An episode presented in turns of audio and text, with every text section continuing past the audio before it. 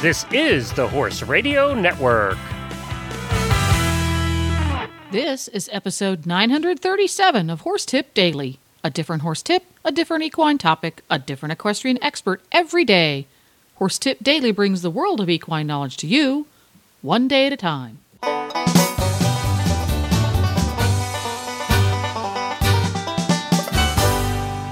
Greetings, horse people. Coach Jen here, and thanks for tuning in to Horse Tip Daily.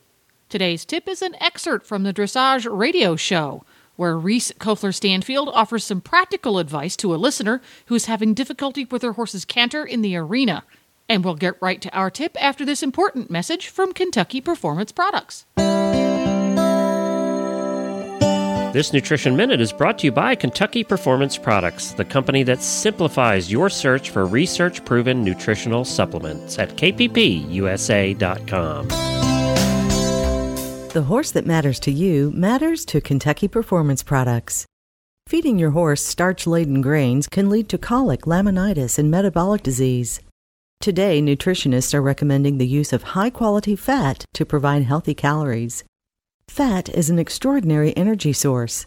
It's readily utilized by the horse and contains more than two times the calories of starchy grains. Replacing grain with a high quality fat supplement reduces a horse's risk of developing health problems. Equijewel Stabilized Rice Bran is an excellent fat supplement. It contains a balanced calcium to phosphorus ratio and won't cause mineral imbalances when added to the diet. Its all natural ingredients are high in healthy fat and fiber. And best of all, horses fueled by Equijewel stay calmer and more focused on the job at hand. When you need to add healthy calories to your horse's diet, choose Equijewel. To learn more, visit Kentucky Performance Products at kppusa.com. This nutritional minute has been brought to you by Kentucky Performance Products. You can find all of their terrific products at kppusa.com.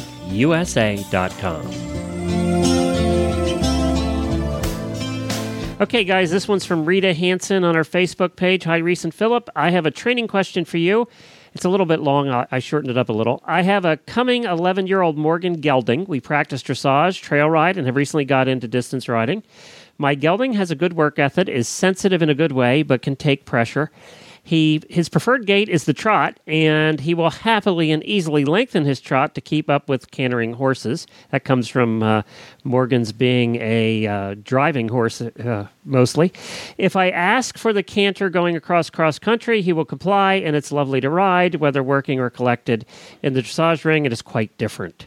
He is nervous about the canter and will deal with even the slightest imbalance by dropping out of the canter uh, uh, I also have yet to find a way to explain canter walk to him.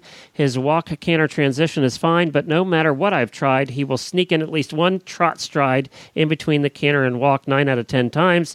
He thinks I'm asking the impossible. Do you have any suggestions for improving the canter in general for a horse that prefers the trot and dropping out of the canter walk transition in particular? I suspect they are all related. Thank you. You're both awesome, as are your guests, and I listen to every show at least twice to get every tidbit.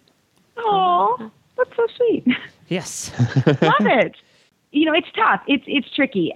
You know, we always say when you pick a horse I, you know, you always you, you can't change the canter. You can improve uh, in the walk, really. The canter and the walk are kind of two things that you got. Uh, you can improve, improve the trot. So this is a tricky kind of uphill battle. Um, that that if we you know we we came for a lesson and we were working on this, I, that would be kind of the first thing that I would say is, is it is very difficult to get him to canter. Um, it is great that he canters well outside. Um, I would personally capitalize on that a lot if if you're cantering well outside, I would um and and now thankfully we're getting to the time of the year where, where we can ride outside. Um I would I would canter outside. I would first start cantering where he can canter. And then I would start to kind of shorten up where the canter, how, how you're cantering. So let's say you're cantering in a big field, then I would start to half the field, then I would start to quarter the field, um, just because we're trying to capitalize on what he can do well, um, and so that he gets some confidence while he's doing that. So that would be my first thing: is that I would start cantering outside where you can get him to canter. One of the reasons you're having trouble getting him to canter in the ring is obviously balance. And um, it's it's much harder depending on the size of the ring. Let's just, uh, for for sake of, of discussion, a 20 by 60, a normal dressage arena, that can be quite tight for some horses to make the turn in. So, um, so that's why I would start cantering where he's comfortable, and I would start to make the size of where you're cantering a little bit smaller to kind of help him get the balance. Um, I also wouldn't be afraid of, to lunge this horse a little bit in the arena um, and in the canter and work on getting him to be stronger in the canter, uh, especially on the lunge line. Because um, if he's dropping out, he's nervous about cantering. Um, it, it could very well help him to start with the lunge line and, and get the balance. Um, I would say, you know, if you're having trouble just with the basic canter, um, a canter walk transition is actually quite a difficult transition. It, we don't see it um, at all. Canter walk comes in at, at second level test one. So you will have already done training in first level and worked on the balance. And in theory, with that canter walk transition, the horse will already uh, need to have some level of collection. So uh, that's why, you know, if you kind of break it down, if you're not able to keep the rhythm of the canter, a three beat rhythm, and and and he breaks out of the canter and he struggles with that transition, that's why. So um, and that's why you're also having trouble with the canter walk transition because they really have to sit and collect behind.